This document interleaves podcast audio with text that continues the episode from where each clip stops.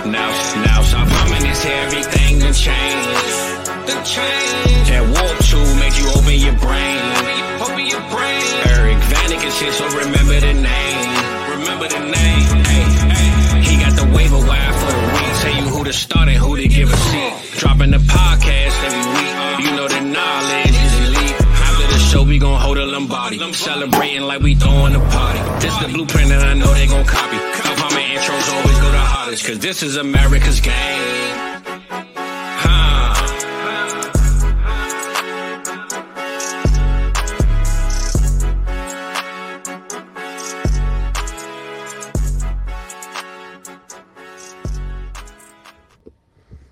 What is up, everybody? Welcome back to America's Game, episode number 19. I am your host, Eric Vanek. You can follow me on Twitter at Eric Vanek NFL. Follow the show at America's Game Pod as well. And this time I am joined by the tag team, the New Age Outlaws, the Steiner Brothers, Hall and Nash, Edge and Christian, the Hardy Boys, Adam and Mike. What's going on, guys? Those are Yeah. good tag teams right The there. dynasty tag teams of the world, man. Let's go. Hell yeah. What's going on, guys? Not much, too man. I'm uh, I'm ready to do America's game. I'm Mike and I, you know, we, we tagged each other in at the same time. I don't know if that's legal, but we did it. But yeah, I'm uh, I'm recovering. It was uh, it's been a rough day for me. Real tough. I had a three hour nap. Thanks oh, to fuck. my That's real tough, buddy. thanks to my. I took today off. All right, so I took today off because my wife is out of town. She needs somebody to take the kid to school. Right. So last night I picked the kid up from dance. Come home, she eats dinner, and I go, "Hey, do you even want to go to school tomorrow?" She goes, "Nah." I said, "Don't worry, I got you. I'm a parent. I can just call in. You won't have to go. You can just hang out at home." She goes, "All right." I said, "We'll stay up late. We'll sleep in tomorrow. It'll be a great day." So we both stayed up late. I put her to bed. I go to bed. This morning at 5:15, she's in my room. Dad, I want to go to school. Too late. I already called you out. Go back to bed. Mm. We're done. Like at 30 minutes later, I wake up again. She's in there with an iPad and it's got my wife's face on it. she had called my wife from her iPad. She goes, "Why is Braylon not going to school? Why is she crying?" And I'm like, "You son of a bitch! you fucking sold me out, sold me down the river. we were set up for a great day." So I had to wake my ass up to get her to school, and then I came back and I fucked around the house for a little bit, and I was like, "I'm just gonna lay down and take a nap. I don't have to meet up with Adam till one o'clock my time." And uh, next thing I know, I look at my phone and I got a missed message from fucking Adam. It's 1:45, and I'm like, "Damn, I slept like a rock." nap, nap out the ass. So, yeah, that's been my day, Eric. It's been rough. It's been And- rough. And the daughter's walking home from school. She should. She should. How dare Six her. mile walk. You're walking home. Damn it. Never again. I mean, what kind of seven year old wants to go to school and then cries because they can't go? Oh, So, uh, uh, your kid too, you know. thi- like, this generation, man. This is this is the price I pay for uh, being married to a teacher. This is what I do. yeah, I you know I, She's I, indoctrinated. see she, she's not is- like us when we were kids, man. Like a free day away from school. I don't care what age I was. I was like, See ya. This is one of those things I can learn learn through Mike. You know, I, my wife's a teacher, and uh, Aubrey, as she gets older, like I just know that if you offer something like this, you may have to be ready to, to flip flop on it. And I didn't she, think in she at least should million have to, at a minimum, you know, learn from like way back in the day. You know, people talk about walking both ways to school. We should at least today like let her earn the way home. You know, you, you can you can walk. You know, You no bus today. Good luck to you. Only Yeah. problem is it's not the old days, and she'll hit that iPad again, buddy. So I, Yeah. I just make sure you That's get. true. I just make sure you get you get her home. Not risking that at all. Yeah, that would be rough for sure. Jeez. Oh man. All right. How was your uh, guys' week uh, 13? Week 14's coming up here. One week before the playoffs. Are you guys sitting pretty in most of your leagues? Are you guys biting your nails? How, how's it going? Not doing too bad. Uh, I know Monday night the Trevor Lawrence injury. I had a trade deadline on in one league that I have Trevor Lawrence, so mad scramble to make a trade before the playoffs to get rid of T. Law to get a quarterback back, and uh, that wasn't fun. So uh, you never like to see injuries, but for the most part, it's been pretty good. Uh, I did have two completely undefeated, untouched teams, even against the median. Right, so going in they were twenty four and zero. Uh, one of them did take one L, right? So unfortunately, that one's 25 and one. But I still do have one, Eric. I got one hopeful, hasn't been touched yet, not a scratch on it. Now we're entering the time of season where I can't afford any scratches on that. So I'll see everybody in week 16 with that one, and hopefully we can keep that uh, momentum going, huh? Well, that's what I was gonna. uh, That's either uh, Mike. You either have the seventy-two Dolphins at this point, right? You, you are you go down in infamy, or you go down as one of those teams that no one remembers at all because they lost when it was most meaningful. So they didn't go Unfortunately, yeah. undefeated. Yeah. So, um, I, I I would say I have most of the teams at this point that I've like decidedly directed to contending. Um, like they're they're all in positions that I want them to be. I have a couple that we have some uh some 4D chess, I guess, to play a little bit, right? Because I have like one one contender in particular I can think of in best ball. Um, I have you know I, I have Lawrence thing to deal with. I still have Andrews that I haven't been able to move because you know people are basically cucking me. So um, I really would like to in the next week. And I don't have a week actually till before the games are over at the end of this week. Make a make make a wish and make those two guys move. Um, so I have a couple like things like that to clean up, just tidy up. But um, overall, I have teams that I think are pretty good position. I just think right now it'll be interesting with this episode. It's perfect time to talk about how you can plan all the things you want, man. the variance is coming for us, and the injuries that we have now, and to keep kind of keep in mind how that can absolutely derail you in the, going into the playoffs or in the playoffs. Yeah, I got uh just so people know, man. I just had to look at it too because I didn't know what the numbers were. I got 23 dynasty teams uh, going into the playoffs in various forms. You know, some sneaking in under the wire, some heavy favorites, and uh, two redraft teams going to the playoffs. So we'll see how it plays out. So far, this year's actually been pretty good. Week 13 wasn't too detrimental for us. Hopefully, hopefully for our Nice. playoff chances. So it's probably the most uh, contending teams I think I've ever had trying to manage. Nice. Yeah, I'd say most of my teams have, have done pretty good so far. I'm looking at my FFPC ones right now. Um, I did like 13 of their $35 leagues, and I'm going to make the playoffs in 11 of them of the 13. So that's nice. Home leagues, I should make the playoffs in two out of three. The third one is up in the air this week. Um, trying to think of like my uh, MFL ones. I got. I don't know on, on those, but I, uh, overall pretty decent year so far. Uh, hoping to sneak a couple in. I got a, definitely a few that are already in. Uh, one this week I was was uncertain about because I had like everybody on bye. Lamar was on bye. My backup quarterback was Aidan O'Connell because Kirk Cousins got hurt. He was on bye, so I had to do it with like Joe Flacco and uh, Jake Browning. No, actually, I only had Jake Browning on that team. And uh, my opponent somehow had Terry McLaurin, who got like a zero, Tank Dell, who got hurt with a zero, and he had another guy who got a zero too. And he was projected to kill me, and I ended up winning somehow uh, by like five points. So I overtook him in our division, and I got the uh, two seed bye because of that. So I got really, really lucky in that league this week. Nice. How your uh, best ball teams? Your best ball mania four teams. How many entries did you have of those? Um, I had like six or seven. They weren't doing very good. So I had one that was in the money. I think I was like in second place now. So I'm not sure. I'd have to look at it again. Uh, but yeah, I didn't do very good in those this year. That's for sure. yeah, I got uh, I got three currently advancing, and maybe I'll get a fourth in uh, week Nice. fourteen, which would be nice because at least it gives you the opportunity, right, to play for the the big bucks, and we'll see how that goes. Right, right. Yeah, I definitely didn't do very good in those this year. Definitely a learning lesson for next year. Um, and like the wide receivers in those drafts just went crazy. It was it's like the first like nine picks were like receivers. It seemed like. Well, all those all those teams that I have that are doing well in best ball mania are uh, Tua stacks with Tyreek, and they usually have Achane. Yeah. At some point at the running back, I took him, so that Yeah. was uh, probably my most uh, beneficial, you know, Dolphin That'll stack. definitely Let's that'll go. definitely help. Hey Adam, how about that team I drafted for you? That one's doing great. Huh? You know, uh, oh, it, yeah. So that that one's amazing. Burrow, Watson, Jimmy G were your three quarterbacks. So this is a man. This is a league. It's a home league I have, and it's uh, it used to be a keeper league.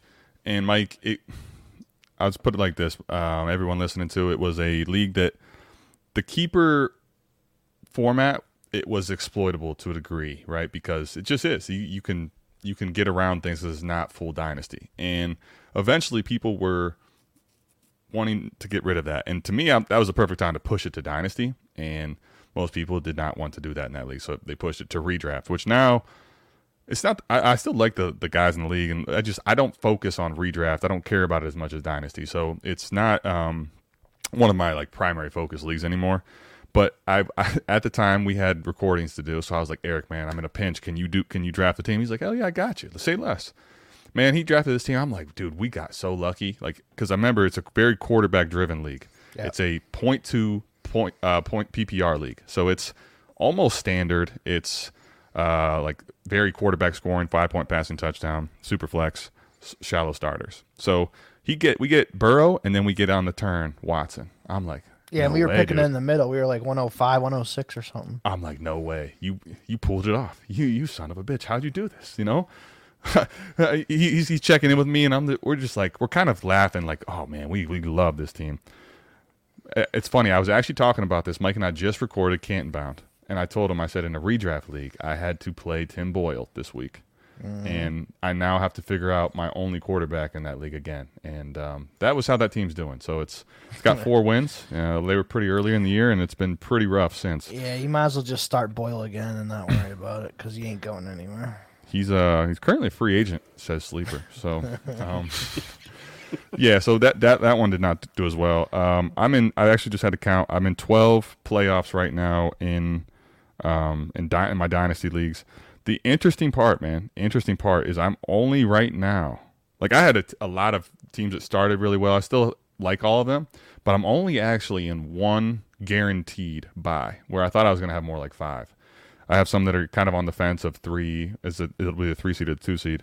One of these leagues I just pulled up, South Harmon Dynasty Degenerates. I made this league. Uh, it's kind of a debauchery type league. It's 16 starters, best ball. It's absolutely nuts. Like I, I still really like my team and chances in this league, but the crazy part is this, guys. It's 21 and five with median scoring. I am the sixth seed. Wow, that's crazy. Yeah. How nuts is this? 23 and 3, 23 and 3, 23 and 3, and then two teams that are 21 and 5 that are ahead of me. One team's ahead of me by 9 points, the other one's ahead of me by like 100. So, How about It- those teams at the bottom, man? Oh, One yeah. of those one in Mike- twenty-five teams. Mike Mike Mike decided to get out of the middle. He's the 1 in 25 with businesses booming, Mr. Wonderful. So, it's a and this is its inaugural year. So, at least we, you know, we did things the right way, but man, it's convoluted at the top, buddy. Crazy. I was gonna ask, would you guys do a league with you, uh, Adam and Mike, and Jag was like the other ten participants? No, no, no. We just got a we got a lot of people here at South Harmon that really take that that either compete or get your ass to the bottom, and they take it serious. So uh, Yeah, very serious. as Adam's struggling at the top, right, to compete, I'm struggling at the bottom to maintain one of those top three draft positions. You know, like not, but we locked it up. We're locked in. We're the either the 101 or 102. How this uh, shakes out. So that's good. Well, I go. will say. Let me just say it this way too. One of the things I've been struggling with in this league. So it's a two quarterback league. Start sixteen. So in this league specifically, it's. A, I think this will be a good segue too to the players we're going to talk about injuries. Yep. A quarterback two. If you if you just look were to look at WoRP and think about the format, like there's so many skill players that the quarterback scoring, if you're not in like the high end elite range, like I, I just kind of don't care, right? I just need a body, frankly, guys. It's a quarter. It actually has to be a second quarterback. So right now, like I have Tua, which I love, and then I have Ridder, which I hate, but honestly, I just need a body in that spot. Right. I got Mitch Trubisky, who I probably should have cut, but haven't, and now all of a sudden he's going to play. So that was kind of found money, but um, I don't even know how. Like, do we do we have a defined timeline on Kenny Pickett's actual length of miss? Yeah, I don't think you're gonna see him again this year, mm. buddy. Okay, so if that's the case, I, I got I got a found third quarterback, which is extremely rare and awesome for this format. I was just uh, the reason I wanted to ask that is because I, I think this is good for everyone else to listen to and think about too. Your contending teams going in, stay on the waiver wire, make trades. This is a no trade deadline, so I don't have to worry about it. But if you have a trade deadline, you want to make sure that you patch up that position, especially as best you can, or even have uh, plan B, like Mike and I talked about on another show, where get us some extra FAAB to be able to go get the backup if you don't want to roster them in a lineup league, right? Make sure that you have a contingency plan for, you know, worst case scenarios for quarterbacks going into the playoffs because we saw Trevor Lawrence go down. We've seen a ton of injuries at that position. Right. I like uh, picking up Flacco for the rest of the year. I think Flacco's going to be somebody that could help at least in those positions. Like he's better than Desmond Ridder. He's better than whatever Jets quarterback. He's better than Trubisky. I think you know Flacco can go out there and get you a solid 250 and maybe two touchdowns, one one or two touchdowns every week. So if I can buy a guy, that'd be Flacco right now for me. Was those you know uh, lower tier guys? Yeah, cheap one. I, I like it Yeah. too. It's funny you were talking about that too, and like your struggles. And I already locked up the 101 or 102 pick, and I'm out here spending $500 of FAAB on CJ Beathard just to fuck anybody who still needs a quarterback. I, What I a saw dick. that. Yeah. Um, What a dick. Can I tell you what the best part is? Like now, now everybody knows what the tax is for CJ Beathard. So um, Yeah. it'll be it'll be nice to get that going ahead of time. I, I want everyone else, at least that's in a really screw position, to go ahead and chase that. Yeah, go chase that. I'll, Right, I'll- right, I got my lucky Mitch Trubisky for now. You know, nice. All right. So this week we're going to talk a bit about the injuries that happened this week since there was about 17,000 of them. Uh, so we're going to kind of break through some of the injuries here, talk about them, what we're going to do with these guys for the rest of the year, maybe their backups, if we value them at all, whatnot.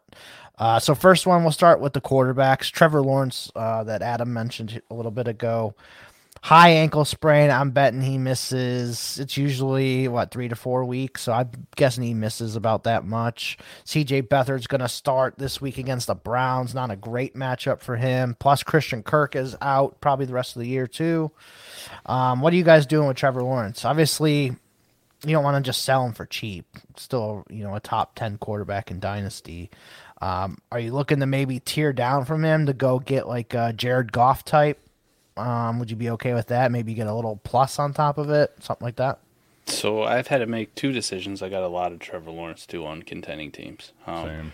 Some of them we were talking about on 4D when we recorded that last night. Like uh, I get the luxury of being the one seed and not really having to make a decision on them until week 16. Um, you know, so I got the next couple weeks to see and kind of wait it wait it out and see what happens.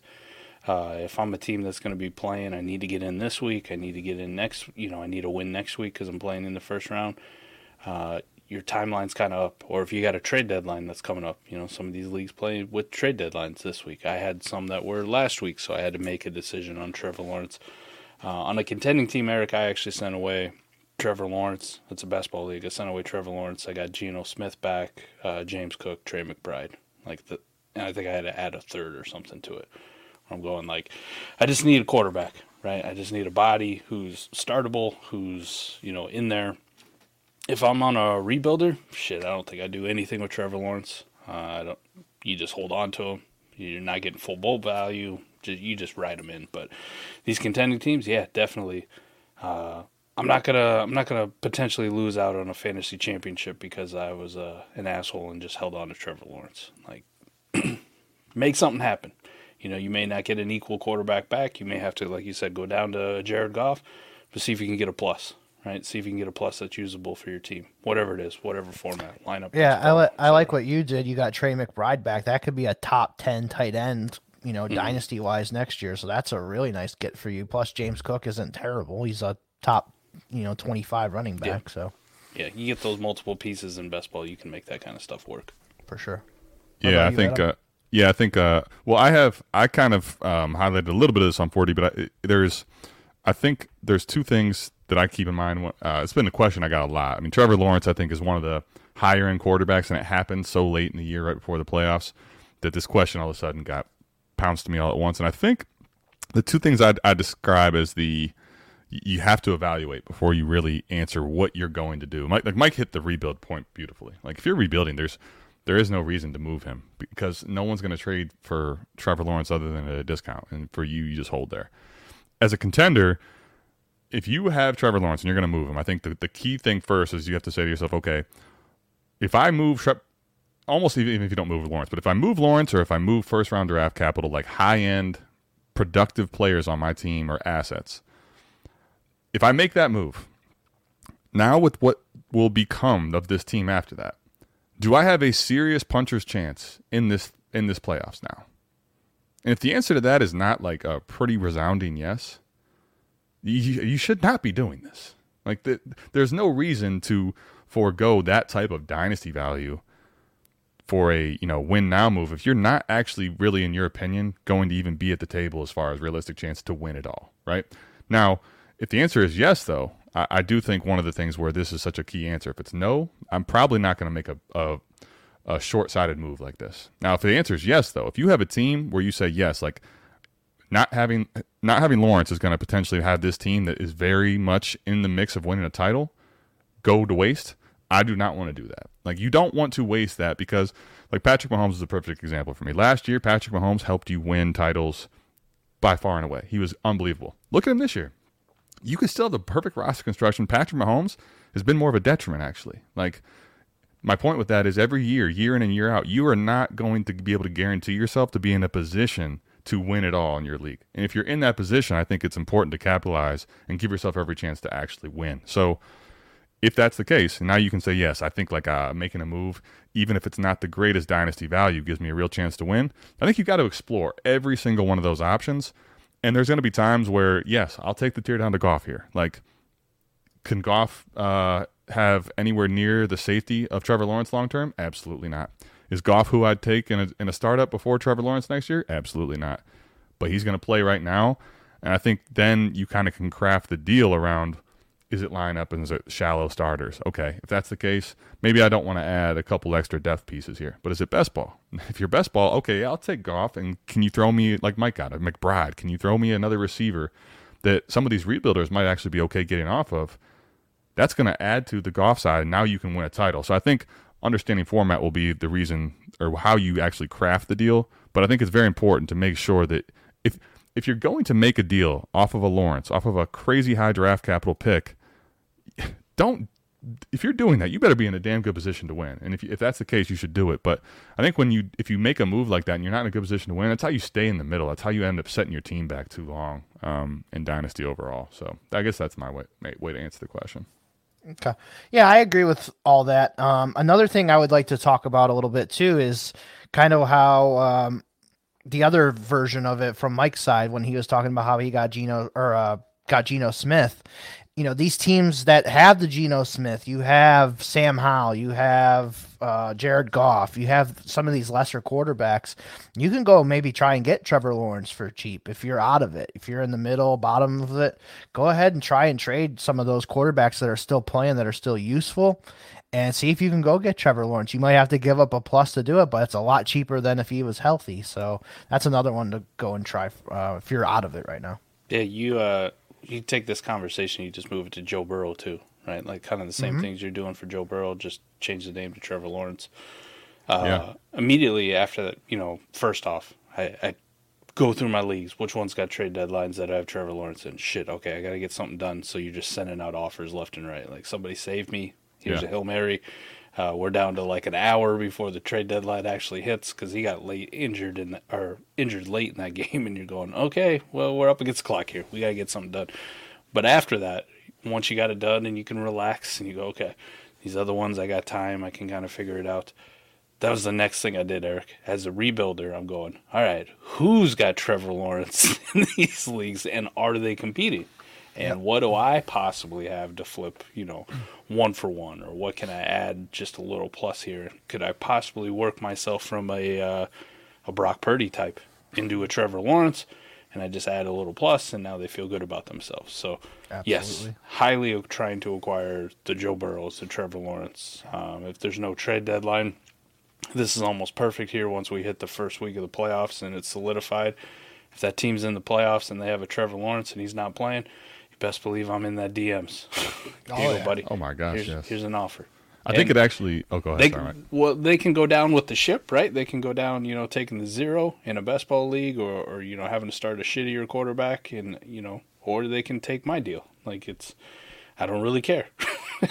I would love to get Trevor Lawrence though, so uh, definitely make yourself available and go try to get those guys. I think Absolutely. I think too to that point, it, it actually so it's it's interesting that one of the extra layers that uh, I've been finding is so you know the Trevor Lawrence thing is kind of what is the most immediate, and that's the most immediate injury. But there's actually been a couple times where I've I haven't got a deal done, but I've got uh, conversations going actually right now as we speak of somebody that was holding like an actual contending team, right? That was holding any one of these injured quarterbacks. So like Anthony Richardson, even for example, it's been a long time ago, but he comes to the same conversation. It's like, okay, now a team that was holding on to A Rich that's looking across their league saying like, yeah, I don't know, man, I don't think I'm going to be in it now. All of a sudden, one of the best teams in the league had Trevor Lawrence, and one of the best teams in the league had Joe Burrow, and he's like, well, shoot, I, I might actually be able to get back in the mix. Maybe I will move A Rich now. Like, uh, you don't actually know necessarily the reasons I can look at a team all the time, and I'm going to be biased to the way I view dynasty leagues, right? But you don't know why they're holding on to a player, or if they even know it. Maybe they're maybe they're not diligent, but maybe they will move on from a player. So any of these quarterbacks that are sitting out there that are on IR that have a big value jump coming, if you're in a rebuilder, you should absolutely be hitting these guys up. Like what what would it take? Is there an offer I can make to you? Do I have a quarterback that gives you the ability? Would you tear down to any one of these guys, and what would it take to get it done? Open that open that conversation for the next week if you have a deadline, and in the playoffs if you don't, because it's believe it or not, these few weeks are going to go by really quick, and once the season's over, there's no reason for them to move them now. So try to try to strike while the iron's hot. Absolutely. All right, couple middling quarterback twos that got hurt this week: Derek Carr and Kenny Pickett. Um, I just don't know if anybody really wants any of those guys, to be honest with you. But what would you guys be willing to to sell those guys for? Um, and then we can talk about Jameis and Trubisky a little bit too. Those guys would probably be replacing. It sounds like Carr just going to miss one week with a concussion. Um, we don't really know too much about Pickett yet. He's definitely missing this week. I would guess he probably misses a month, but we'll see. So what do you those, guys think? those two guys are interesting. Like, uh, I could probably pivot off for a, a second, or you know, give me Jake Browning and like, I don't know, can I get a spot start running back? Can I get just Mm-hmm. something back? Can I get Yeah. a Jake Browning in a third? Like if I'm a contender and I'm really desperate, like Right, right. yeah, M- they're tougher to move because, like you said, most people don't fucking want them. Um, if I'm kind of on a rebuilder though, like I'm wanting to see like how dirt cheap. How dirt cheap I can buy him, right? Right, because they're both quarterbacks, and they both. I'm not gonna say they're they're locked in starters next year, but Derek Carr got a bag, you know, from the Yeah, Saints. I'd say they're yeah they're like ninety percent to be the starter. Right. And even if you wanted to be like really cautious, like they're definitely above 50-50. Okay. Like both of them. One's on a rookie deal, the other one got a bag. So I don't know how dirt cheap do you want to get? Maybe I got a late second line around. Like, could that entice you? Uh, maybe I got a Zack Moss. Like, could could I trade you Zack Moss straight up for a quarterback? Like, it'd seem fucking absurd, but that's a possibility of something you can get done. So, yeah, if I'm on the rebuilder, I'm not going to be like too grossed out by uh, by trying to acquire a Kenny Pickett or a Derek Carr because that could be a piece. Like I could flip that thing. You know, I got all off season. You know, where hey, yeah, Derek Carr's starting for him. Okay, maybe somebody's a quarterback needy, and all of a sudden I just took a massive profit because I traded some shittier piece. Um, yeah, I think I, I definitely don't don't gloss over the fact that you could go acquire a Derek Carr or a fucking Kenny Pickett on a rebuilder for dirt cheap right now, and it would be a plus EV move for you. You know, come uh, next year. Yeah, next year for sure. Yeah, I think I think uh, I think the interesting part is like both of these guys different like uh, situations, but I think a lot of people will, to Mike's point, kind of gloss over it because it's like Derek Carr's age and the fact that he's basically been banged up all year and not played as the typical Derek Carr we're used to. You know, we people get so tired in, in dynasty these days. It's all what have you done for me lately? Kenny Pickett, I will admit, like has not looked very good overall for his first you know two years in the league, but all signs point to still the Steelers are a good enough record. I don't think they're going to be necessarily in a position to replace him, and he's still a quarterback in Superflex uh, that had first round draft capital. So sometimes, even if it feels gross, you, if you get those guys at a super discount, you just you just do it. Yeah, I mean some people took Pickett over Drake London in their rookie draft. So. They sure did, even when they shouldn't have been able to. You know, I did too. We did a whole fucking podcast talking about that. it's pretty rough. yeah, what are your guys' thoughts on Jameis and Trubisky for the next couple weeks? Jameis is a fun one because people love him, yet he sucks, which is hilarious, right? Right. Like, uh, we all think that he's like really good, and I don't know. Maybe I just uh, too. I'm reading too much of Fizzle's tweets. Like Fizzle loves Jameis because of the FSU connection, and I like Jameis. He's fun. Uh, says hilarious shit. right? He's entertaining. He's always got energy. But the fact remains, like he came right in, and I don't know if you watched uh, the the game, but immediately through what should have been a pick six that got fucking tipped, and then Chris Olave took it for like thirty or something like that. And I'm going, eh, there's Jameis. Yeah. That's why you're the only thirty for thirty quarterback we've ever seen, and not thirty for thirty documentary, thirty picks, thirty touchdowns. so. Right. He he uh, Jameis at least I'll say the best thing about him in, in fantasy he gives you a ceiling right? Because he can He's gonna chuck it. and but the best part about it also if you're someone that watches like if you watch a lot of Saints this year which I mean you know outside of living in New Orleans I, I struggle to believe you do but if you do I've, I've watched a fair amount actually. And you know what ends up happening? I switch out of it because it's boring you know? Like it's it's a lot of check downs. It's a lot of uh, old school football. Jameis comes in and he excites that game up both ways in the same drive. Throws a pick that gets dropped. And now next thing you know, he, he throws a laser, you know, moon ball 30, 40 yards. And you're like, that's Jameis. It's, Jameis is the most frustrating and the most exciting. He's like the game of golf. Golf is one of the most fun yet most frustrating games to play. That's what Jameis is. He'll make a highlight throw, and then the very next play, he might throw a pick six that loses the team the game. That's exactly what Jameis is. Yeah, Trubisky is uh, not that. Trubisky is very, very uh, just not fun to watch at all. He can run the ball a little bit, so he does have a little bit of value that way. Uh, but now he's getting, you know, a little bit older. Hasn't really played too much the last couple years. I don't know. We'll see on Trubisky. I mean, the Patriots defense has been really good. I don't know if you guys have seen the stat. They're the only team in uh, NFL history to give up less than 10 points um, in three straight games and lose all three games. I mean, I'd imagine just teams that even have the chance to fit that criteria are pretty small. Right. I mean, their defense, even though they've lost a lot of guys, has been pretty good. But yeah, they can't score for shit. Mitch, I don't know if you guys saw this one. Mitch, uh, they, they lost to Arizona last week, and uh, there was a snap. It wasn't really terribly low. It was a little low, and then he didn't catch it cleanly, and he's trying to get it. Ball's between his legs. He gets hit. He doesn't get it. You could just you could just kind of feel how Tomlin's got to be going crazy on the sideline over something like that. And Oh, yeah. I don't know. Mi- Mitch, I think is a, you know, he is a he's a safe rushing floor kind of, I guess, but he's a he's a total best ball option quarterback. Like Yeah. you can't feel good about Mitch really in any other capacity at all. No. Yeah, and we don't have a lot of buys this week. There's only two teams on buy, so you shouldn't have to start Mitch. But if you have to, woof, good luck. Yep. yeah, I don't I don't know where people are at with their uh, with the quarterback injury situation. So I can't Yeah. tell you you shouldn't have to start Mitch because you Listen, might be starting. I have a redraft team, which you know, um, someone here drafted that would love to have Mitch Trubisky at the only quarterback spot that I have it on. But nah, it's he's he's not a great uh, he's not a good option to really start. If you have him in best ball, you hope for the best. Look, look, Kenny Pickett in this offense all year has not thrown for many touchdowns, and you know, whatever you think of Mitch, I don't think he's gonna come in and light the world up. So No, I don't think so either. I mean, the only thing I'm looking forward to on Thursday is going to bed early. You know, so I don't have to watch this shit. man, that's all I love that. Tough. Yeah. That's a tough take, man. That's, that's true take though. It's very true. It's fantastic. All right. Uh, let's move on to the running back since we cleared up the quarterback. So I've got a bunch of running back injuries. So we'll just start with uh, Jonathan Taylor. We didn't really talk about him last week because of the thumb injury, but uh, sounds like he's gonna miss three to five weeks. I just saw a thing that Shane Steichen said he will see on him for this week. I don't think he's playing this week um, with the thumb injury, but it sounds like it's probably more closer to the three weeks than five weeks. Uh, what would you guys be doing with Taylor here the rest of the year? No, there's still a chance, right? The the problem with running backs and like trying to trade running backs away is they're running backs and everybody goes, I don't give a fuck. I don't I don't want them. like, like if you're a rebuilder, you're like I'm not, I don't really want to take the risk. Now I think there's a possibility, kind of like the Derek Carr uh, we were talking about, right? Like those kind of quarterbacks, the Derek Carr, Kenny Pickett's.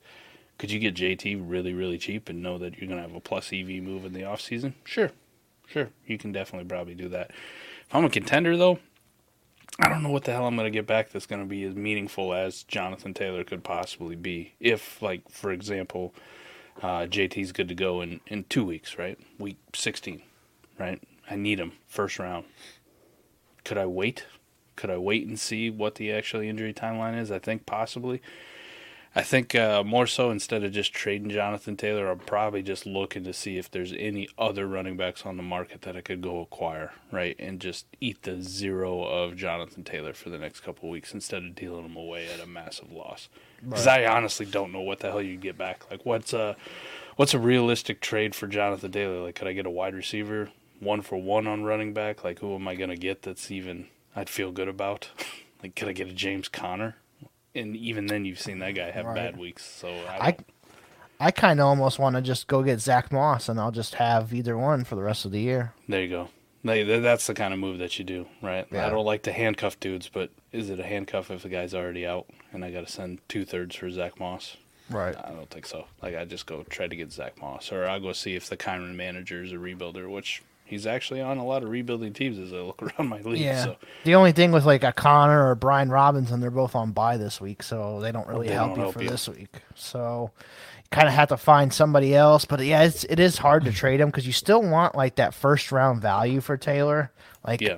I don't want the 201 for Jonathan Taylor, but I don't really want to swap a Jonathan Taylor next year for Braelon Allen. I- I'd rather have Jonathan Taylor because I've seen him play in the NFL and have big weeks. You know, I- exactly.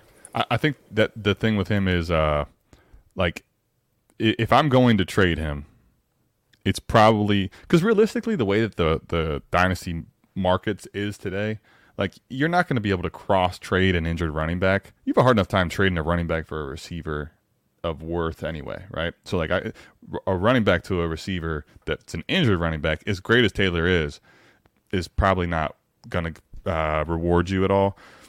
Like if it, you would have to find someone that would be willing to give me like something like uh, at least like a Pacheco type, and I just don't think someone would do that unless they're in a position like they're rebuilding. And then even then, like I don't know, the way I trade personally is not to go get another running back back like that's a year older and a rebuild. So it's probably hard to navigate because he's not a very valuable piece as a running back that's injured. People don't value it that way. So like if I could make a trade for a running back one for one, I, I would do it, but I think you're going to have to go too low. Like I, I wouldn't take Conner one for one. Frankly, I think Mike's more right that I would.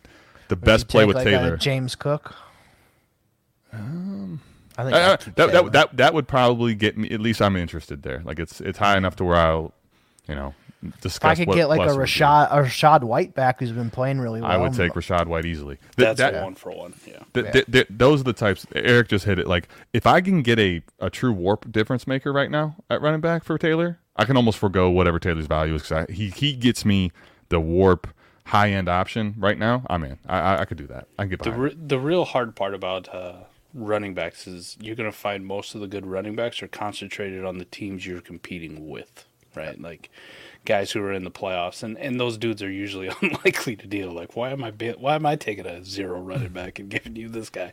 That's the tough one. Where when you trade injured quarterbacks, right? Adam and I have seen like spray charts where you know we were talking about on 4D. Like we pulled up a one league we're in, and we're like, Jesus, look at all these good quarterbacks on shitty bottom, you know, not making the playoffs teams. Like hmm. that's kind of all over the place. Usually, good running backs are kind of concentrated though in those top six Well- teams because the rebuilders don't want them. Like they they've been moving them all year. Like get them off my team, get them off my team. So a little tougher to trade one for one within the running back. I think you'd probably have to get pretty creative and try to get a wide receiver or something like that. You know, possibility of being on a rebuilder. I think this is a perfect time. I wasn't I wasn't actually going to do this, but with Mike saying that, like I'll tell you what my plan is. Frankly, uh, I hate giving all like I'm gonna. I know in most of my leagues I'm playing against everyone that's going to be listening to this, so I don't necessarily like to tell you this ahead of time, but I guess I'll just do it. My plan with Jonathan Taylor on all my teams, uh, even if I'm going to be playing in in the first week of the playoffs and I can't move him, so all the leagues I play in outside of like four or five, so majority of them over twenty, they have no trade deadline. And this is another point. I'm basically going to be putting this down your guys' throats all week of the no trade deadline. Because guess what? Guess what I can do, and this is literally my plan. Mike just kind of hit it. There's going to be two teams that lose in the first round of the playoffs every time. Now, some of them will inevitably be myself, and then I won't care about this. But when I'm advancing, or I'm already have a bye, now I have two teams that were in the playoffs that probably have running back pieces that they don't have to care about for next year, and I can literally go try to pick off those guys in, in that round between the first round and the second round. And same thing going into the fantasy championship if I still have him laying around. Like that those are the type of things I think you can do in a no trade deadline league that give you a lot more options to make a move for a guy like Jonathan Taylor. Because right now, to Mike's point, you have half the teams in your league ain't going to deal. All of a sudden, that number becomes bigger by the week with no trade deadline in the playoffs. That's my plan with, with Taylor on those teams, Eric. Okay. Yeah, that makes sense. All right. Uh, next running back we'll talk about. We'll go with Rhamondre Stevenson. He's out for this game Thursday. I bet he misses a month too because that was a pretty bad ankle sprain that he suffered. Uh, what what are you guys doing with Rhamondre? Same kind of thing, man. Same but you thing. just he's, lower, he's dead though. just lower it, you know, ten times, because Yeah. he wasn't that good beforehand, right? Right. Right. I think the Um, difference is I'll take I'll take any body that has a running back like option because I, I don't really think Rhamondre is all that valuable in the future necessarily. Yep. So I'm okay. Like just get me a running back body with Rhamondre. I think that's the difference for me. I did get a Rhamondre deal done. Now I didn't have Rhamondre, but I'm a rebuilder, and somebody came to me and they offered me Rhamondre for my Zack Moss. okay. And as a rebuilder, I'm going. I don't really need Zack Moss. Could he have a job next year? Yeah, for sure. But could he also just be a career backup for the rest of his life and go back to sucking and being nothing? Sure. And is there a possibility at least that you know maybe Rhamondre gains some steam? They get a new offensive coordinator, new coach, this kind of thing, new quarterback, and all of a sudden it's like, yeah, Rhamondre is actually kind of looking like a you know back end RB two, you know, for this Again, year. right. Okay. And then it's just a plus EV. Like I flip what could be a dead asset for something that may have value. So if you want to talk about what to do with Rhamondre, maybe that's probably your best case scenario is I can get a Zack Moss for the here and now for the next couple of weeks. I was gonna say, well, the nice at least if, I would take Zack Moss for sure. Um, for Yeah. my for Rhamondre, if I'm if I'm contending, yes, absolutely, Yeah. man, absolutely. if you're on a rebuilder though, don't it just kind of make sense? No, I'm not saying it does. that I'm saying it's a good it's a good fit. I think because I would.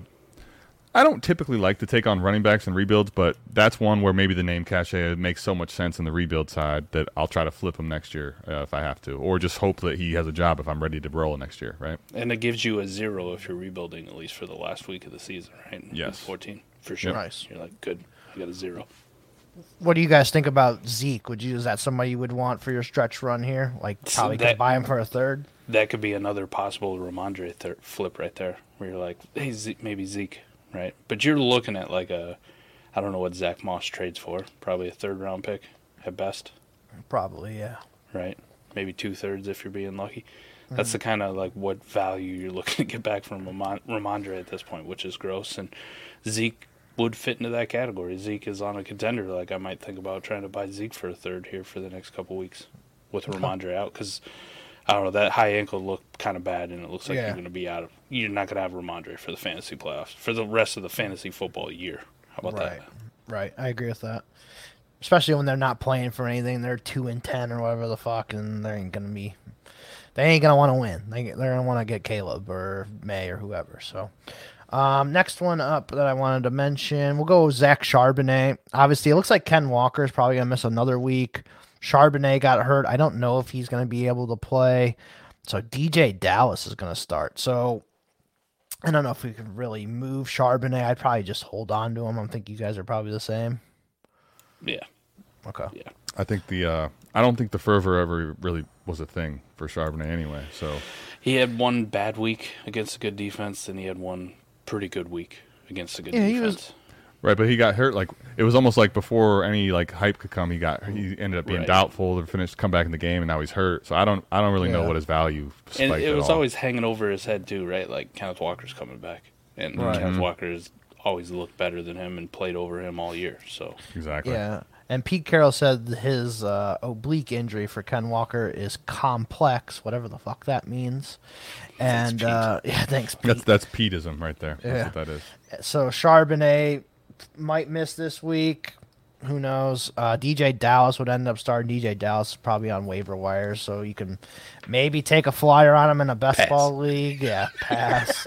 um, but he, Pass. man, Charbonnet got the worst hand dealt to him. Like Walker gets hurt, we finally get to see what he can do, and he gets San Francisco twice and Dallas once. so like that three week stretch here has been very brutal. This is going to be the last week of it.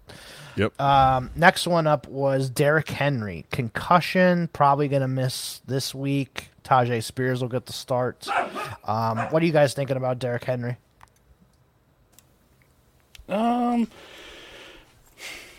he he's not in concussion protocol, so he's fucking playing, right? Which just speaks to the legend of Derrick Henry. Uh, Adam and I talked about it on the recap where, like, it could be a possibility you wanted to go get Tyjae Spears, but he had too much dynasty value. Like, people love him. People really love these running backs who are backups and then have all these great efficiency metrics, and then we're always shocked when they get a full time role and all of a sudden that efficiency plummets. Uh, see Tony Pollard, see Jaylen Warren, like this shit always happens to them. But uh, man, I I bought a shit ton of Derrick Henry for this playoff push, and I think I'm gonna stand behind it. Like that's a dude I want to get on my team for the playoff push. This matchups are fantastic outside of I think one he plays one tough defense, but you saw him have a pretty big game uh, before that concussion. Like he was he, multiple touchdowns here over the last couple weeks. I want all the Derrick Henry in the world. Like I'm, I'm diamond handing the shit out of him. I think he's fine. Like he's gonna be great. Uh, you can't even concuss Derrick Henry. Can't even put him in the concussion protocol for more than a half a day. he's too good. Yeah, they're playing Miami this week. I believe it's one of the Monday night games. Um, they ain't Yep. gonna be running the ball very much, that's for sure. They're gonna be down a lot. Ah, yeah, I think so. But eh, in the same sense, that they don't ever really get away from the run game, right? Like they they will let Will Levis air it out, but they'll also just hand the ball off. And the one thing you probably can do is Miami's defense has taken a couple massive blows here over the last couple weeks, right? You lost Jaelan Phillips to that Achilles. Um, they've been playing well. Uh, but then they lost Jerome Baker, so shout out to all the IDP guys. Uh, Yeah. was it Duke fucking Riley? I think was the backup Duke that I Riley. started. Right, I was Yeah. like, oh, I gotta get some Duke Riley in my IDP best ball league. Uh, so yeah, I don't know how confident you want to be in Miami's defense keeps taking a hit. So maybe uh, maybe Tennessee will be able to gash them in the run game and keep it closer than we think. yeah, they could. I, well, I mean, I think too. Like, uh, it, Vrabel's just uh, he's look at even the years that they were good with Tannehill. Like, they, they, I, I don't think he knows anything. He's not going to get to Mike's point. He's not going to get away from it. He's not going to like try to get in a match where you're going to throw throw the ball over and over with Miami because you'll lose that every time. The the problem is, uh, you know, the point with Tyjae. At least I'll say this. Um, like you go back and you just look recently. I, I think for just in, in general in Dynasty right now, the um, the recency bias to me is always. It's frankly actually kind of fun to just track because I have a lot of recency bias. It's human nature, but like I'm always surprised by certain things in the the recency bias department. Like you look at the Titans. So um, two weeks ago, they won. This last week they lost to the Colts in a close one, but they won versus Carolina. So you're thinking, okay, you're playing Bryce Young. This team is, I mean, awful, right? Carolina's as bad as it gets this year, literally as the worst team. Tyjae Spears got two carries in this game, guys. Like Tyjae Spears, all of a sudden his, his value is going to go to the moon, and why? Like I'm not saying he's not going to get the work and he can't be good in a small, but like realize that he got two touches in a game that they're going to supposedly win this game and run run the ball out, and he got two carries. So it's just. I don't know. I, I struggle a little bit. As much as I want to see Tyjae Spears do well, I've always liked the way he plays in his game, and ever since the Senior Bowl, you know, rise of him, I've been excited. I, I cannot do it at cost, man. It's just I'm I'm out on Tyjae Spears it, because if it becomes a thing, I feel like I already paid the price right now to go to make him become a thing. I already paid for that, and I don't know that he's going to do it. Yeah, Yeah. so Miami is one of the tough matchups, right? Defensively, at least against the run that Derrick Henry had, but then he gets Houston twice, uh, 15 and 17, in the fucking Seattle defense in Week 16. So for you uh, super contenders who don't have to play till 16, Derrick Henry might be the like. If anybody's got any concerns about him, fuck, I'll flip Tyjae plus to go get Derrick Henry at this point on a contender easily. Big big time, big time. Yep. Yeah, I agree with that. Uh, last running back I wanted to bring up, Brian Robinson. I believe he had a hamstring injury. I'm guessing he's going to miss probably a week or two here. He probably fits in the same mold as some of those other guys, but I am interested in some Antonio Gibson, even though they're on a bye this week. Yeah, crazy that he's got life again, huh? Yeah. it only took this long. Brian Robinson, I think I would treat like Rhamondre, but a little bit better because you saw that guy.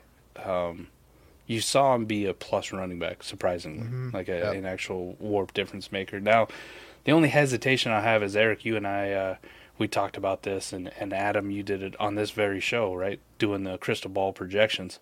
What happens when they get a new coach there? Like, is that still their guy? Like, does he have a job? So you'd be a little bit concerned. The hamstring thing too, like, how long is that going to last? I mean, we could say at least a week. But then you've seen these hamstrings sometimes. Like it feels like Tee Higgins has had a hamstring for 17 weeks already. like we haven't seen him ever. So I think I'm definitely trying to move Brian Robinson, and uh, hopefully, hopefully, you can get like a, a Zack Moss and Antonio Gibson, uh, uh, Ezekiel Elliott, uh, one of these guys. Maybe you can move Brian Robinson for Derrick Henry. Like maybe that's a thing. You possibly go Yeah, see if you could bad. explore that one. Um, but yeah, I think I'm I'm gonna move him because I don't really want to take the risk too of how long this hamstring is gonna linger, right? You know, like okay, this week he's done. What's it look like for 15? Ah, he's questionable, right? Or uh, he's doubtful, and then week 16 you need him again, and it's oh he's questionable. He's a game time call. It just feels like one of those things that can linger for far too long. But I am with you. I am interested in Antonio Gibson. Uh, I was interested in him a couple weeks ago when we were talking about the crystal ball, looking at it for the 24. Now you actually get to see him in a, a pretty big full time workload here for the next couple weeks, which would be nice. Yeah, I think too with B Rob.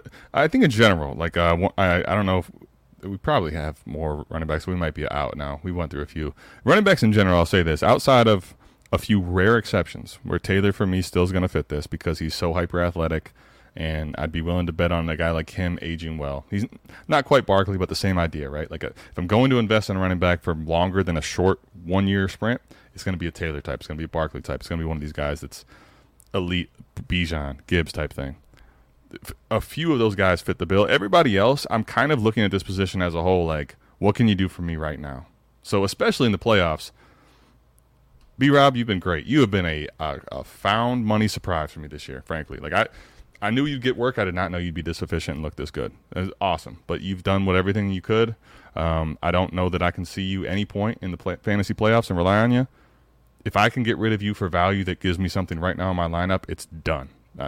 It's done. It's just the way that I'm going to treat the position as a whole outside of a few bodies. And I like even picking up Gibson, even if it's if he is going to start the next couple weeks.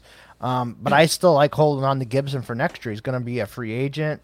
Hopefully, he goes somewhere else that knows how to use a guy like that. So I think he only has positive value going forward um, for me. So I definitely would pick up some Gibson if I can for cheap. Agreed. Um, wide receivers. So we do have a couple on here. Um, we'll start with Tank Dell. Um, why the fuck is a 170 pound guy blocking on the fucking goal line? Well, we, uh, we, we, Eric, you're you're echoing what we just what we talked about. I think it was on the recap, like right away. It's like, why? What are we doing? I mean, Yeah. it's just uh i mean it's th- this one sucks i'll tell you this eric at least for me it sucks because this team also he was clicking not just for fantasy but like for where they're at with t-law going down the, the, the division race they're in to lose a guy like that is so massive and it's just so dumb so stupid Yep. Um, what are you guys doing with him? I've seen Moving. some trades with him. You're moving him, okay? Easily. yeah Easily. Uh, it was a nice story. Uh, he was playing really well. Uh, we really like what we saw out of Tank Dell, and maybe you could project it for the future. But the the fact of the matter is now he's an injured wide receiver, done for the fantasy year, and this is a guy in a deep pool of wide receivers where you can get a lot of similar production. So if I'm on a contender with Tank Dell, I'm I'm moving him, and you have a, a lot of options. A lot Yeah. of options of dudes you can go get one for one. It's uh it's the beauty and the curse about wide receivers. You like when they pop, but when they pop they have to pop to such an extreme level where they separate themselves from anybody else and like one hiccup puts them right back in the pool of everybody else. So he's had his one hiccup, it's the injury. I'm moving him. I'm moving him for another wide receiver just within that territory, and I don't have to be picky about it at all, right? Like, if there's anybody out there to let me move a Tank Dell for Mike Evans at this stage, you're insane, and I will gladly take it. Uh, Alright. Keenan Allen, fuck the dynasty value. This is an easy pivot. Um, but there's a lot of other like gross older wide receivers that people maybe don't value that I would move one for one. Amari Cooper, I would move Tank Dell for Amari Cooper one for one at this point. Uh, you could probably even consider like a Diontae, even though he hasn't done a whole lot these last couple weeks, and now it's going to be the might Mitch be- Trubisky show. Like I think I'd probably pass on that one and try to uh, one of the other one of the other options first. Right. And a lot of people are valuing Tank so high right now. Like he's That's that's the biggest thing, Eric. Right yeah, there. so I think what Mike is saying, you could get a Mike Evans or Keenan Allen straight up. I think a lot of people might do that just because they're like looking at the dynasty value of those guys. The one thing I will say too, we talked about it on the recap a little bit, is get after trying to move Tank Dell while it's still hot. Like as you go another couple weeks, his value will start to fall off. But immediately Mm-hmm. after an injury like this, that that still lingers for people. So if you're gonna move Tank Dell, do it now. Like get after it. The the thing Ah. with him too is that uh, I'll go ahead, Eric. Sorry. No, no, good. I was just gonna say like, y you think about it. Okay, this is the difference in the running back and the wide receiver thing. Where we, as we're switching, going to a guy like Tank Dell is such a perfect way to illustrate this. Like part of the problem with Taylor is you're you're going to struggle to move him to a to any other team in a specific build because of the way that the position's valued. Like Tank Dell is coming off of three weeks before the injured week, which he still played a lot of snaps in that game. Like it was towards the end of the game, but he's wide receiver like one, three, and ten, right? And he's young, and people are excited about C.J. Stroud. Th- this is one of the assets that to hold would be silly because you can pivot to all kinds of players, and if you had some, you know, staunch defenders and people that are rebuilding that want to hold on to Keenan Allen and Mike Evans, you you have a card now to flip to them where it's going to be hard for them to say no to, right? Like we've seen some of these guys that want to hold on to Evans and Keenan Allen when they sh- when they're rebuilding, and you're just like, why? Well, okay, he can't, I can't reason with you. I, if they don't take Tank Dell, they just can't help themselves. I mean, point is, Tank Dell will flip for at least. You could probably almost get what he was worth before the injury. Like that's how much he's retained his value, at least to right now. So, um, if you have that option, it, it's too easy for me to try to make a pivot um, if I'm contending. You just have to. I, I'm glad that it's a broken bone at least and not like a torn ACL or something like that. So at least he has that going for him. Um, I did end up trading for a Tank Dell in one of my leagues. Shout out to Shane Manila uh, with Dynasty Trades and Five. Me and him made a trade. Uh, he actually offered it to me. Um, we ended up doing. I got Tank Dell, Mike Williams, and Antonio Gibson. I gave him back DJ Moore and two tight ends. I gave him back uh, Irv Smith and Tanner Hudson, which didn't really matter to me. But his okay. tight ends, his tight ends were kind of shitty. But um, you know, I took Tank Dell and Mike Williams back and got Gibson back with it too to, to you know give up DJ Moore. So I'll take the shot at it. We'll see what happens. I know Mike Williams is going to be like 30 next year.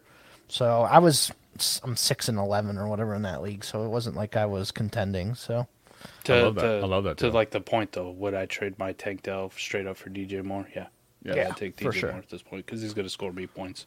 yeah. Uh, fuck that dynasty value part at this point in the game. So I see exactly what Shane was doing, and then you got a little bit of juice, right? Like the rebuilder. I like your side because I'm not a Mike Williams guy. Like, I'll, but I'll take No, him if you're gonna just give him to him- me for free, right? Like if Right. it costs me a Tanner Hudson, by all fucking means, Right, right. And You I can got it. It cost me an Hudson. Irv Smith too. I'll t- you can have both these Yeah. guys. Yeah, it that's does. why I just get a- threw them yeah. both in there, Yeah. and then I got Gibson back with it too. Yeah. So that was nice. I like that. That's I a like that deal. side of a deal for both of them, right? That that Right. both Yeah, I think it works both ways. Yeah. Obviously, Shane's competing, so he needs points. And Yep. here we go. I also- I'll take DJ Moore. I also like for Shane too, like um see, like Mike was talking about going through the list, and I think Tank Dell by and large I'm gonna move because there's so many different options. But there is a point where I like think about, man, I like Diontae Johnson quite a bit, but now you got Mitch in there, and it's just I don't know if I want to go that far. Not saying I wouldn't, but my point is if you get a guy like DJ Moore, I feel comfortable with his floor. But then the best part about him too is like he's spiky enough with Fields back now. Like he could end up winning you a week in the playoffs by himself. So that's like for me, that's a no-brainer pivot on a re, on a on both sides, frankly. Yep. Uh, a couple more quick receivers here. So Hollywood Brown, he's missing this week, obviously with the bye. Hopefully he comes back out of it um, healthy. He's been kind of banged up the last couple games. Amari Cooper, I believe he left with a concussion, right, Adam? Yeah, Okay, so he had a concussion. He has a couple of injuries. He's kind of banged up, but I really like Cooper with Flacco, man. I think he could make some noise. So if Cooper can get healthy here for you down the stretch, I like him. And then Christian Watson with the hamstring injury. I haven't heard an update on that one yet either. That's so disappointing with him. Yeah, Yeah. he's si- finally starting to get it. Yep. The the good news with a lot of these guys, uh, they're, they're they weren't integral parts of your your championship run. Like they were just pieces, you know, kind of Yeah. just depth guys. a lot of these guys weren't like, man, I was starting them every single week. Like they were probably starting, maybe in a flex, but you should have some depth options around where you don't have to make moves. But if you can explore like one for ones and stay within the same r- range of wide Range, receiver, uh, by all means, just here we go. I just I just keep it in the same range, and you can hold the zero for this week or potential for the playoffs. You know, if Yeah. they miss multiple weeks. So yeah, Yep, that's agree what I that. would be doing with those guys. If not, like they're not necessarily guys I have to move. The Christian Kirk thing, Oh yeah. Christian Kirk too. I forgot him. Christian Kirk being injured looks like he's going to be out for the fantasy playoffs. I know Adam and I just made a move where it's like you kind of just stay within the same range, right? I flipped you Christian Kirk for Amari Cooper, and I think most people would probably rather have Christian Kirk for the long term than Amari Cooper. You get an age reset, and then for me as a contender, I'd rather have the guy who's actually going to play and you know put up points. So that's kind of those type of deals with these wide receivers that you're looking for. Is like, is there anybody out there with a one for one? Like, I don't like fucking Jerry Jeudy, but he's playing. Could I flip a Hollywood for Jerry Jeudy? You know, I don't, Right. I don't fucking like the guy, but you know, it's the same range as Hollywood basically, and one of them's playing and giving me fantasy points, which I need this week. Jeudy's been so damn disappointing this year. Like, You know what? You I know what's like- great? I, Like I'm a with Romeo you. Doubs. Would you do like a Romeo Doubs, yeah, I could see that. like The a thing- Hollywood for a The thing about Jeudy like that? is because I'm with you. He's so disappointing. But I just want to go back, circle back to the Christian Watson point for a second. Now, like, just think about Christian Watson before the last two weeks. Three three weeks ago, he got a touchdown, but still like had 20 yards. Last two weeks, all of a sudden, he's wide receiver eight and ten. Think about just those two weeks, how much we in Jordan Love playing as great as he's been playing. Totally, totally shifting our values of Christian Watson and where we're at. Obviously, the injury now sucks, but the the, the one thing about Jerry Jeudy, to Mike's point, like I'm not a I have. Uh, you can check the receipts, by the way. I've not been a Jerry Jeudy guy like ever. Um, but the one thing is, you go back and he was having a very disappointing season last year, and what happened? Three touchdown game. Like he's a body still. He's still pretty athletic. He's doesn't have great rapport with Russell Wilson, but I mean, I'll take something over nothing. And he at least gives me upside as much as I don't think it exists still. I've seen in the past where he has a game that's like, hold, all right, like he's going to be a potential guy that gives me top 10 wide receiver. Uh, fine. I mean, his floor is terrible. Let's call it what it is. The floor is awful, but the floor of what the injured guy is is also nothing. So in that range, I'll take the pivot, even though I hate Jerry Jeudy to my point. right. Oh man, yeah, he's been so rough this year. He's been terrible. Terrible. Yeah, terrible. But I mean, I I think from the most of this, even if there's guys who get injured this coming week as well, you can kind of make these same kind of moves. So just kind of set your teams up for the playoff run here before your trade deadline, or if you don't have a trade deadline. Um, and like Adam said, when somebody drops out of your playoffs too, that's another person you can trade with that might have some good pieces that you can make deals with. So uh, keep out for that if you don't have a trade deadline. That's a good uh, good thing to remember. I Yeah, man. Just that. Make I sure love when that you're ta- piece of strategy, man. The as as Bob loses, all right, Bob, you're done. Does your values change now? Yeah, it's Yep. just make sure you know in those non no trade deadline leagues, you know you're, you're duking it out, you're hitting each other, you know, face blows, all that, but just don't talk too much shit because remember you might need them that very next day. You know, you know, you want them to make a move with you if you can. So. Yeah, you remember T Rock's buddy from the league last year. Oh yeah.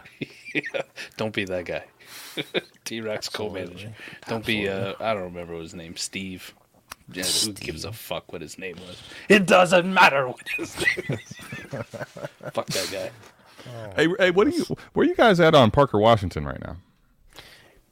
I've seen everyone's blowing all their FAAB on him for sure. I, I feel like it's at least a discussion. I'm not.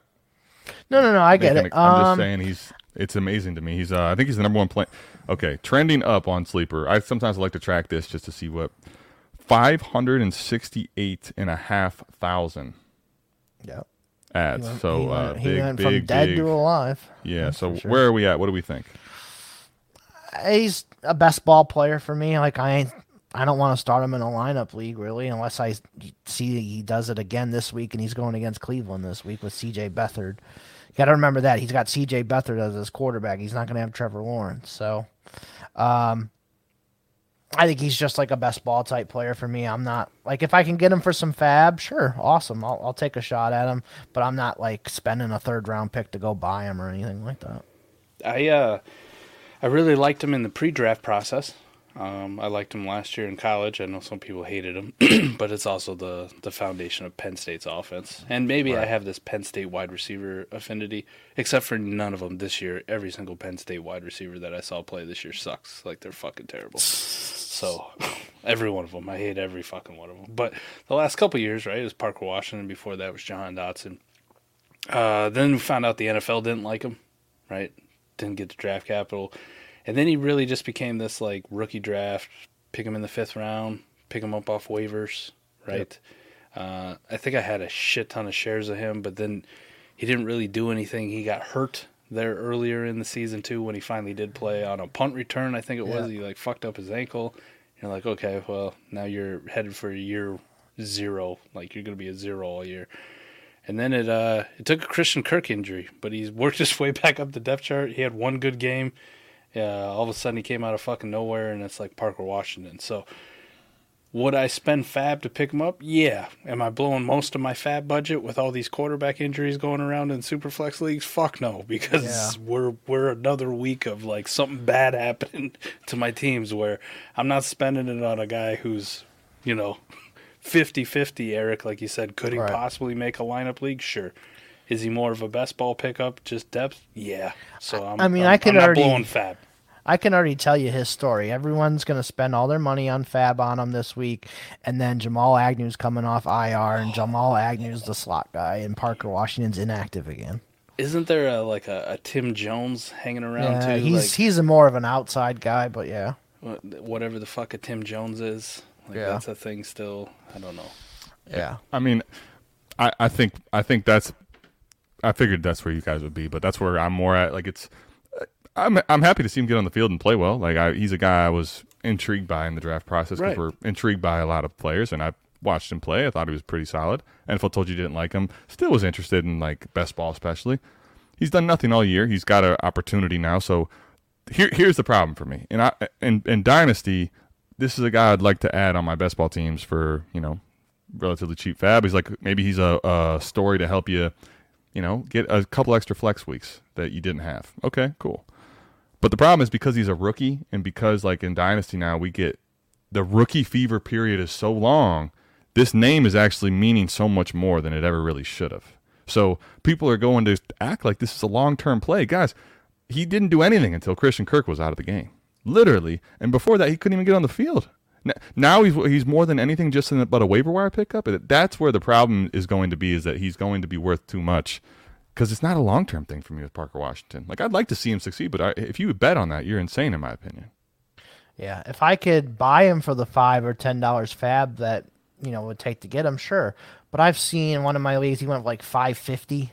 Oh my goodness, Somebody over half had- budget. Yeah, yeah, yeah. I mean, well, the fact that you still had that much FAAB left over, and you're like, "Fuck it, I'm just gonna blow it on Parker Washington," or I've seen like thirty dollars, forty dollars. Like even that's like still too much for me. If I'm a if I'm a rebuilder, by all means, like you guys didn't trade for my FAAB, by all means, I'm just gonna blow it on Right, right, fucking right. dart throws like Parker Washington. You guys can kiss my ass, but if I'm any type of a contender, I'm not spending that precious FAAB any more than a few bucks here or there, or uh, you know, in basketball leagues at him, I might throw a fourth rounder at him. It ain't a third. I might throw a fourth rounder at him to see if I can catch lightning. right. in a No, bottle, it- but that's one of those things too. Like uh, I, I, I actually have plenty of teams where, you know, I've been trying my damnedest to not add during every week because I, I, I have a hammer of fat FAAB going in the playoffs and I know what it means. I'm not going to ruin that right now for Parker Washington alone. I mean, I just don't think that would be the process play for me if I ever had that much FAAB still lying around right now. Like I said, that, that if- would be silly. What happens if he comes comes out with C.J. Beathard this week and he's like five for one twenty and two touchdowns? what do we do then? If that was to happen, um, Trading Tank Dell for him, shit. Fucking trade. See you, Tank. here's Hollywood Brown. Because does this get it done? Yeah. Oh, Ah, we'll see. I mean, it is against Cleveland, so it probably will happen. You're probably right. So Now the Denzel Ward's back, baby. Listen, Oh, you told me a couple weeks ago not to besmirch the name of fucking Greg Newsome, and all I've seen that dude is get fucking cooked ever since. yeah, he. It's Uh, uh, it's a lot different in the second chair than the big boy chair, huh? yeah, it's uh, Man, I think you guys as Cleveland fans need to really respect how much Denzel Ward means to that fucking defense because that guy is a stud. And you see Greg Greg Newsome as the number one. Fucking hurt though. That's what drives me insane. Well, put him in fucking bubble wrap, all right? Get him a hyperbaric chamber. You know, have Deshaun Watson. I Watson. bet hook he him up has some all this stuff. Yeah, I bet he has all this stuff. He still gets fucking hurt. Can I tell you? Uh, I don't know how I'll fit it in here, but I'm just gonna. It seems like a good time, better than ever. My buddy just sent me a life size Denzel Ward fathead. So Let's go. whether you like him or not, we're gonna see if we can fit him on Does this it come wall. with crutches? I, I well, I was gonna tell you Eric, the reason to bring it up, it, it, it's in bubble wrap. So um, they put Denzel Ward in bubble wrap. in yeah, you might want to leave. He's in bubble wrap for now, buddy. Oh, All right, you guys ready for America's favorite game? We'll get the hell out of here. Let's, Let's go, do it. Bob Barker. We're ready. All right. So the one I came up with in my head while we were doing this, what is your favorite stadium you've been to? Any sport? What's like your favorite stadium you've been to? Either like that look of it, the atmosphere of it, all of it, whatever you want to go with. Man, this is. Whew. So I've been to a lot of minor league stuff, like not a lot of professional stuff. I've only seen one NFL Right. game in person, uh, a lot of Hawkeye games at Kinnick. Um, one. Okay, all right, I got this. All right, it's a short list though, but I can tell you for Right. sure what the worst fucking stadium I ever The been worst to. stadium. The Okay. worst, Eric, and I will. It was a shithole, and I'll never go back. Tropicana Field in Tampa, where the Oh, Rays okay. play, is Yeah. a fucking dump. It's in the middle of god fuck disgusting. Yep. Uh, the stadium looks like it's falling apart. It's an indoor one, even though we play. They're playing Tampa, where you have nice weather. I don't fucking get it. It's Right. dumb. It's horrible. Probably the best one I've been to, like my favorite one to go to, uh, and it's the only NFL game I've been to. But the new U.S. Bank Stadium in Minneapolis, where the Oh, Vikings yeah. play, is a mm, the atmosphere. It's a beautiful fucking stadium. It's easy to get to. Parking's awesome.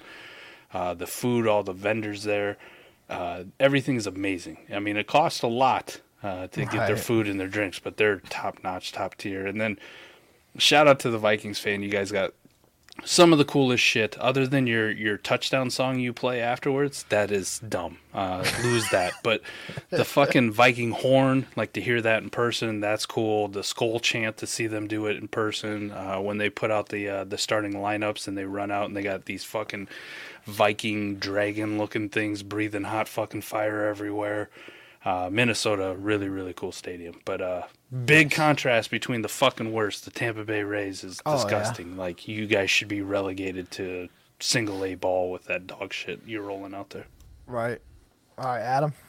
Man, this is a tough one because I've actually been to a, a decent amount of baseball ones. So, so my uncle is a teacher. He's he's single, and he actually one like his thing is to go to stadiums. So he's actually been to every single MLB stadium. He's been to uh, almost all of the um, like minor league ones. Um, he's taken me on some of these trips where we've gone to like just we go to see stadiums. It's a something that most people wouldn't think to do, but he does it all the time every summer.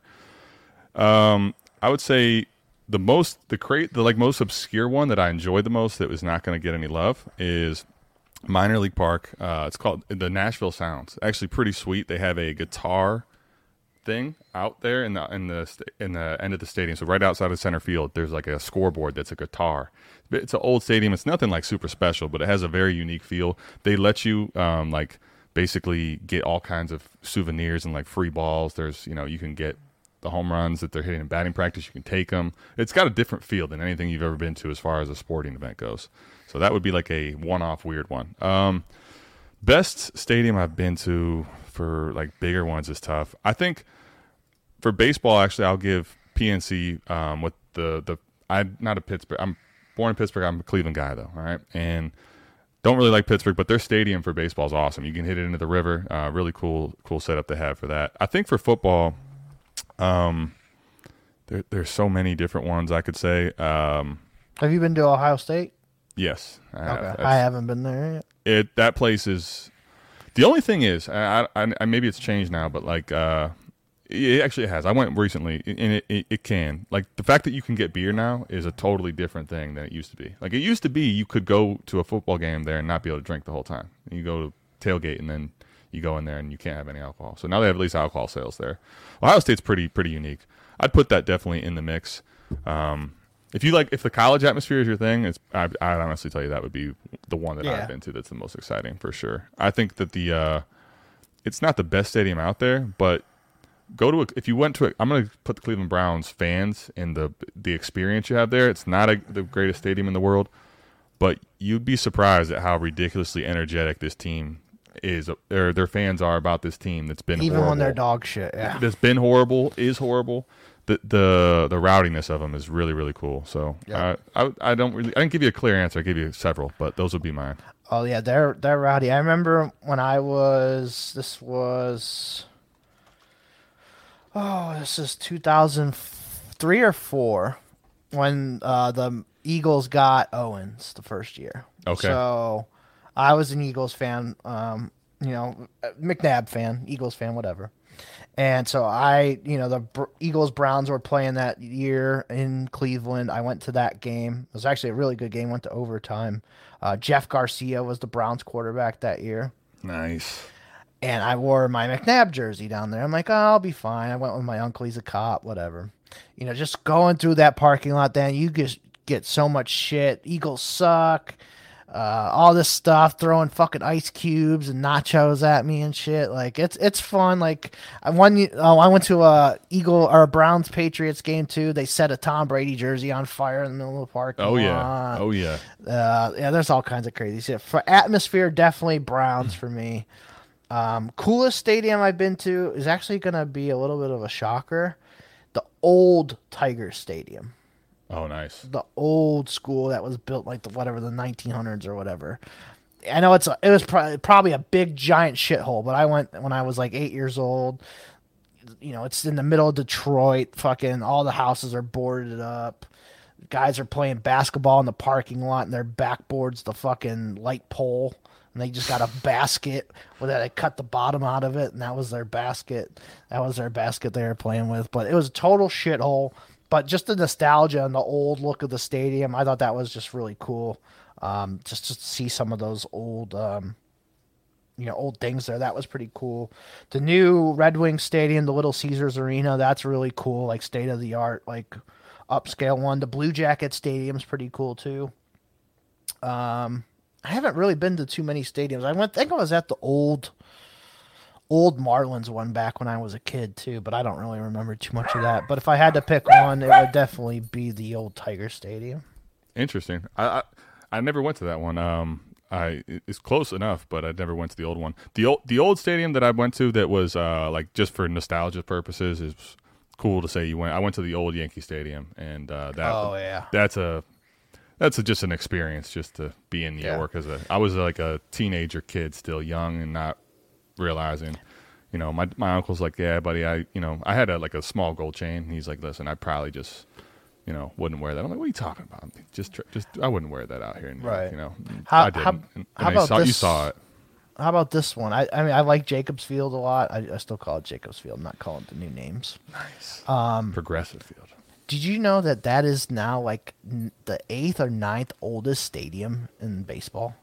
Hmm. Isn't that crazy to think? And that was born. It was in '96 when it was made. Like we were It kids. It doesn't actually sound that crazy to me because I'm starting to feel pretty old, and I remember my Right. we split like my family didn't have season tickets enough to pay for us. We we had a bunch of families that split season tickets back when they were sold out every year. So it was like there was like it was actually a, we did like, almost like a fantasy draft. We had like 15 families that would split split a whole season. I mean, you're talking 80 games, you know, and so you had a draft one day. You come and you pick out the date, so you get all excited to go for one Saturday or Tuesday game or whatever. So Right. that's a while ago, man. It's so Oh, it yeah. makes sense. That's in the '90s, man. That's a long Ye- time ago now. And another thing to make you old is when that stadium has had two All Star games. That's when you know you're real fucking old. Two All Star games. I've been to both of them, and the, the other thing too is the uh, the stadium changed so much too. They took they ripped out a bunch of a bunch of seats and things. Yeah, yeah. I, when we went down there for a Monsters uh, game the other day, we, there were seats, some of the seats were removed and stuff. So they are updating it. So One of the coolest ones I've been to too, I didn't mention, was uh, Memphis. The the Grizzlies used to play at the Pyramid, and the Memphis Oh, Tigers, yeah, the yeah. basketball team. They got a giant pyramid in the middle of Memphis, so they used to play at that when they first uh, moved to Memphis. Now they got their own uh, downtown, I believe. I've I've never seen that one, but like the FedEx Forum or some shit Yeah. like Right. that, that they're playing. But they used to play in a fucking pyramid, which was really cool. Yeah, I, I, uh, remember, I remember. Memphis I, Grizzlies. I'd forgotten about that, but now that you say that, I remember that. That's awesome. I, I've never been. That's sweet. Another one that I, I haven't seen a game at, uh, but I did the stadium tour was when I went to uh, Vegas for the FFPC. I did a tour of the Las Vegas Raiders Stadium. Oh, the new one. I heard yeah, that's crazy. Yeah, that was freaking cool too. Really, really nice stadium. We uh we were down in Vegas uh 21 2021. Yeah, we that's took a when I was helicopter tour of the the Grand Canyon, but they also do the Vegas Strip like on the way back and flying over that fucking stadium in a helicopter was pretty cool. That stadium looks really nice from the outside. I have Oh, no yeah. idea what it looks like inside, but Oh, outside looks inside is great. Yeah, inside definitely. If you ever uh, go to Vegas, it's I forget what we paid. I think it was like maybe 50, 60 bucks for a stadium tour, but it's pretty cool. It's amazing too. Like Does uh, uh does uh the I just took a tour of Daytona. Does that count? Because that fucking place is amazing. Yeah. Oh, I've like- been to the. I yeah. I went. I've been to the Indy 500. That's that would be my one that I, if I had to pick. But um, no, the the old the old ones like the, the Detroit Tigers Stadium and stuff like those old stadiums are really cool. Nostalgia. the uh, it's amazing too that that w- one of the newest and most expensive out there is uh, Allegiant Air Stadium. Like when Allegiant Air is like a budget um, airline company, is I've always find that pretty interesting. But uh, so the nostalgia one, I, I was gonna put this in the mix. I didn't even know if we were counting like non. The, the coolest place that I've ever been to, it's I guess you call it a stadium. It's very limited as far as the amount of seats they have for true stadium seating.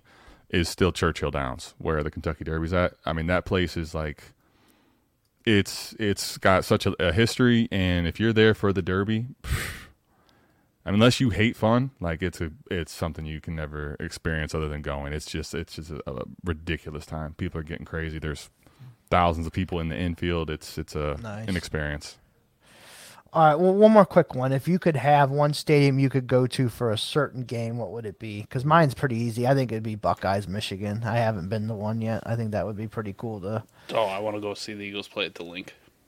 Yeah, that's another one I would like to do. Home game. Gotta go see it. You want to go to hopefully Veteran Stadium? Bring it back. No, I'm just kidding. Ah, no, remember that Play turf the- was so bad they had to like cancel the game. spray painted concrete.